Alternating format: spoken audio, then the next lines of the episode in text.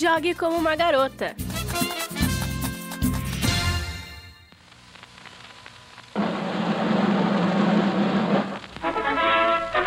O presidente da República Getúlio Vargas instituiu hoje, 14 de abril de 1941, o decreto-lei número 3199. As mulheres não se permitirá a prática de desportos incompatíveis com as condições de sua natureza, devendo para este efeito o Conselho Nacional de Desportos baixar as necessárias instruções às entidades desportivas do país.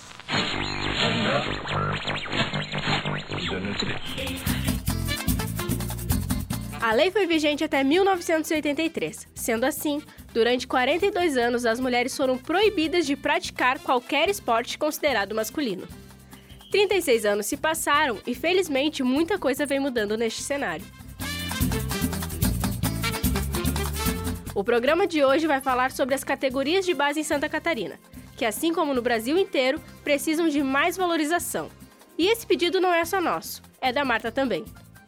Eu queria estar sorrindo aqui, ou até chorando de alegria. E eu acho que é esse o, o, o, o primordial. A gente tem que chorar no começo para sorrir no fim. Quando eu digo isso, é querer mais, é treinar mais, é se cuidar mais, é estar tá pronta para jogar 90 e mais 30 minutos, quantos minutos for. É isso que eu peço para as meninas. Não vai ter uma formiga para sempre, não vai ter uma Marta para sempre, não vai ter uma Cristiane. E o futebol feminino depende de vocês para sobreviver. Então pense nisso, valorize mais. Chore no começo para sorrir no fim. Até pouco tempo atrás não existia divisão em categoria no futebol feminino.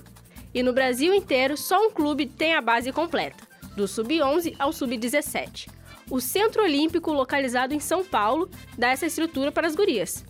E um dado da pequena formação de jogadoras é que seis países da Europa têm mais de 600 mil mulheres federadas, enquanto no Brasil são apenas 3 mil, segundo a jornalista Renata de Medeiros, da Rádio Gaúcha.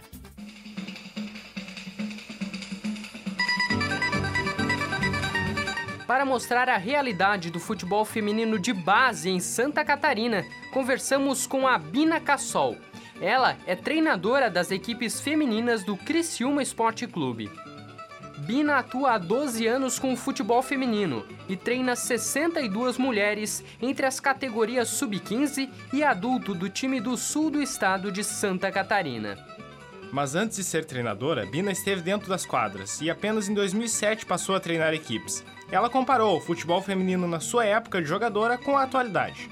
Não, eu acho que hoje as meninas têm muito mais oportunidade em questão de escolinhas, que também não tinha no nosso tempo, em questão de estrutura de alojamento, um, toda a estrutura física que se tem, né? Bolsas na faculdade para as meninas, muitas com auxílio financeiro.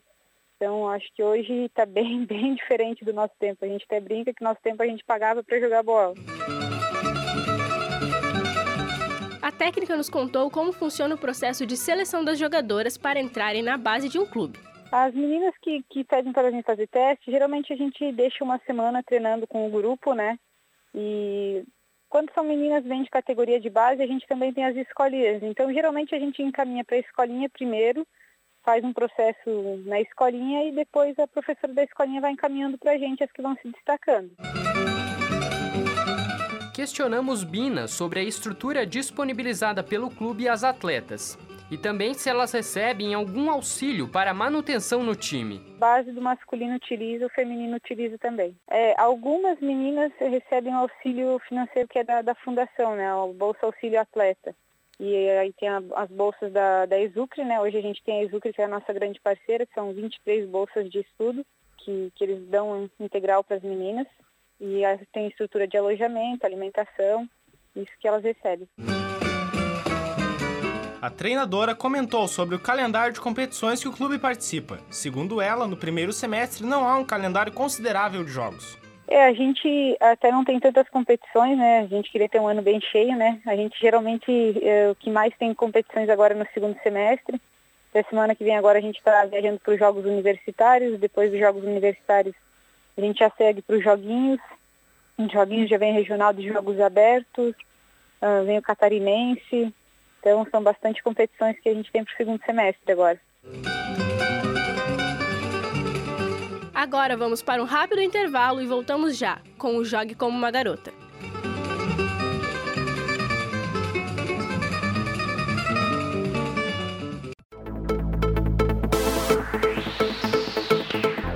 Continue ligado na programação da Rádio.UFSC.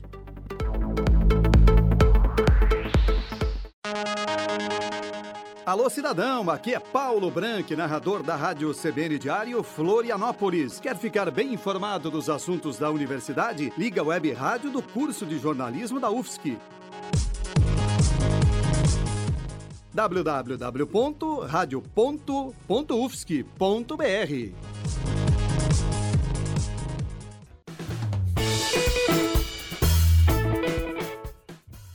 Rádio.UFSC para acompanhar nossa programação, curta nossa página do Facebook, facebook.com barra.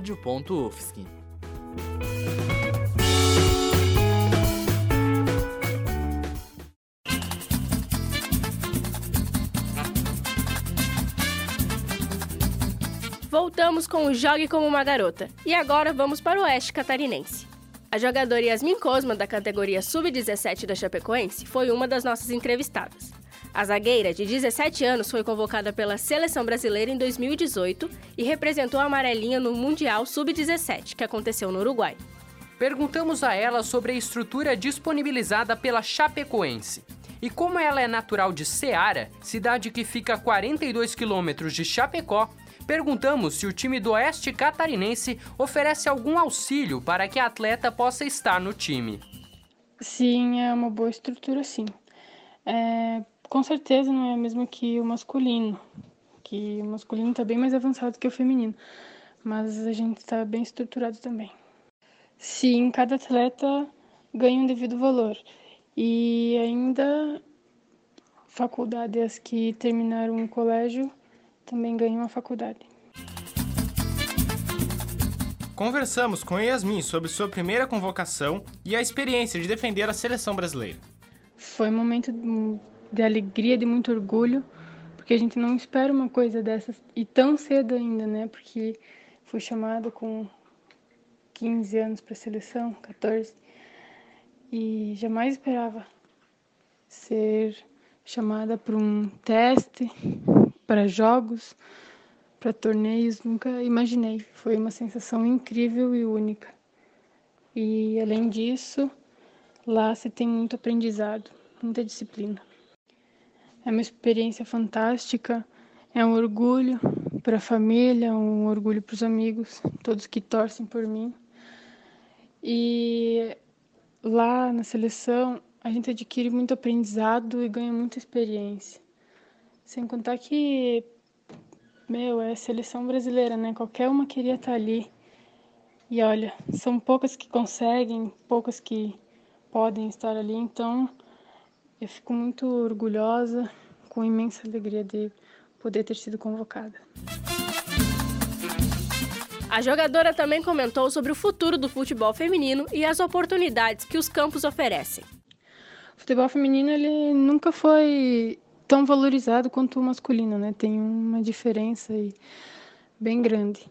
Mas com o tempo eu acredito que vai sim ser mais valorizado, eles vão apostar mais na gente e eu creio que o futebol feminino vai crescer muito daqui a uns tempos. Tranquilamente pelo goleiro Davi, você vai acompanhando do Davi no final de jogo. Olha a bola lançada para Nath lá na ponta esquerda, ela pegou, segurou, dominou, driblou, chutou cruzado.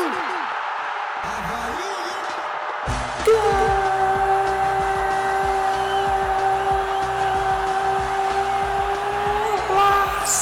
equipe da Maenarte. A menina do laço marcou um golaço nesse finalzinho de jogo pra fechar com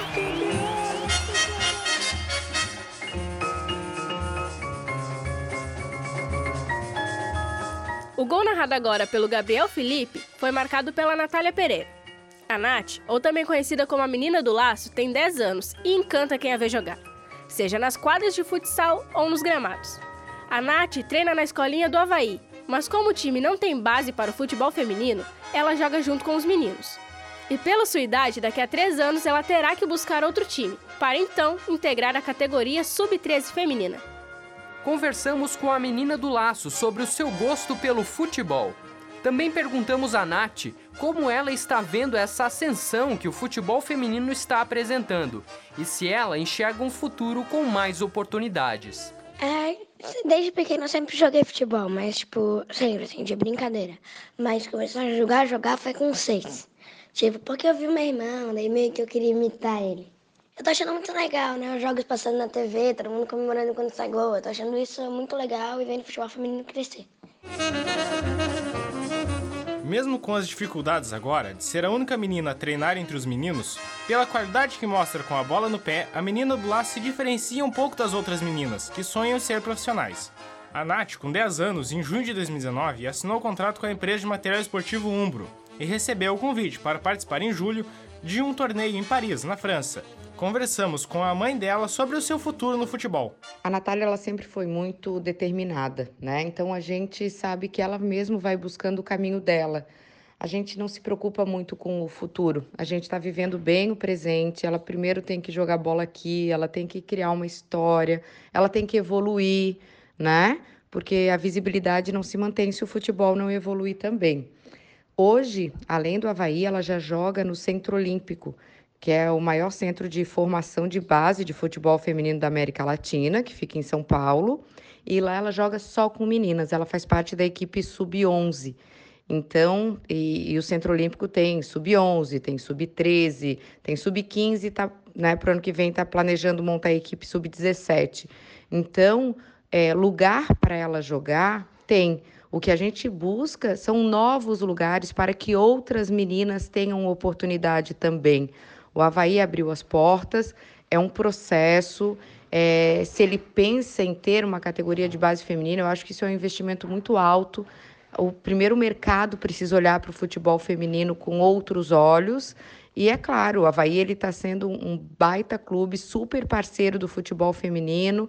Estava é, com uma atleta né, na seleção brasileira, goleira, faz parte do Havaí Kinderman. Então, acho que assim, ó, são os primeiros passos. E agora é torcer para que outros clubes deem a mesma atenção para as categorias de base feminina. A Nath nos contou sobre as suas inspirações e referências no futebol. E claro que a resposta não foi outra. Quando o assunto é futebol, a minha inspiração é a Marta. Mas quando não é, é a minha mãe. Tipo, porque para mim são duas pessoas muito. Tipo, a Marta eu sei que não me conhece, mas ela joga muito bem. E minha mãe é a pessoa que sempre me ajuda. Então ela é uma inspiração para mim.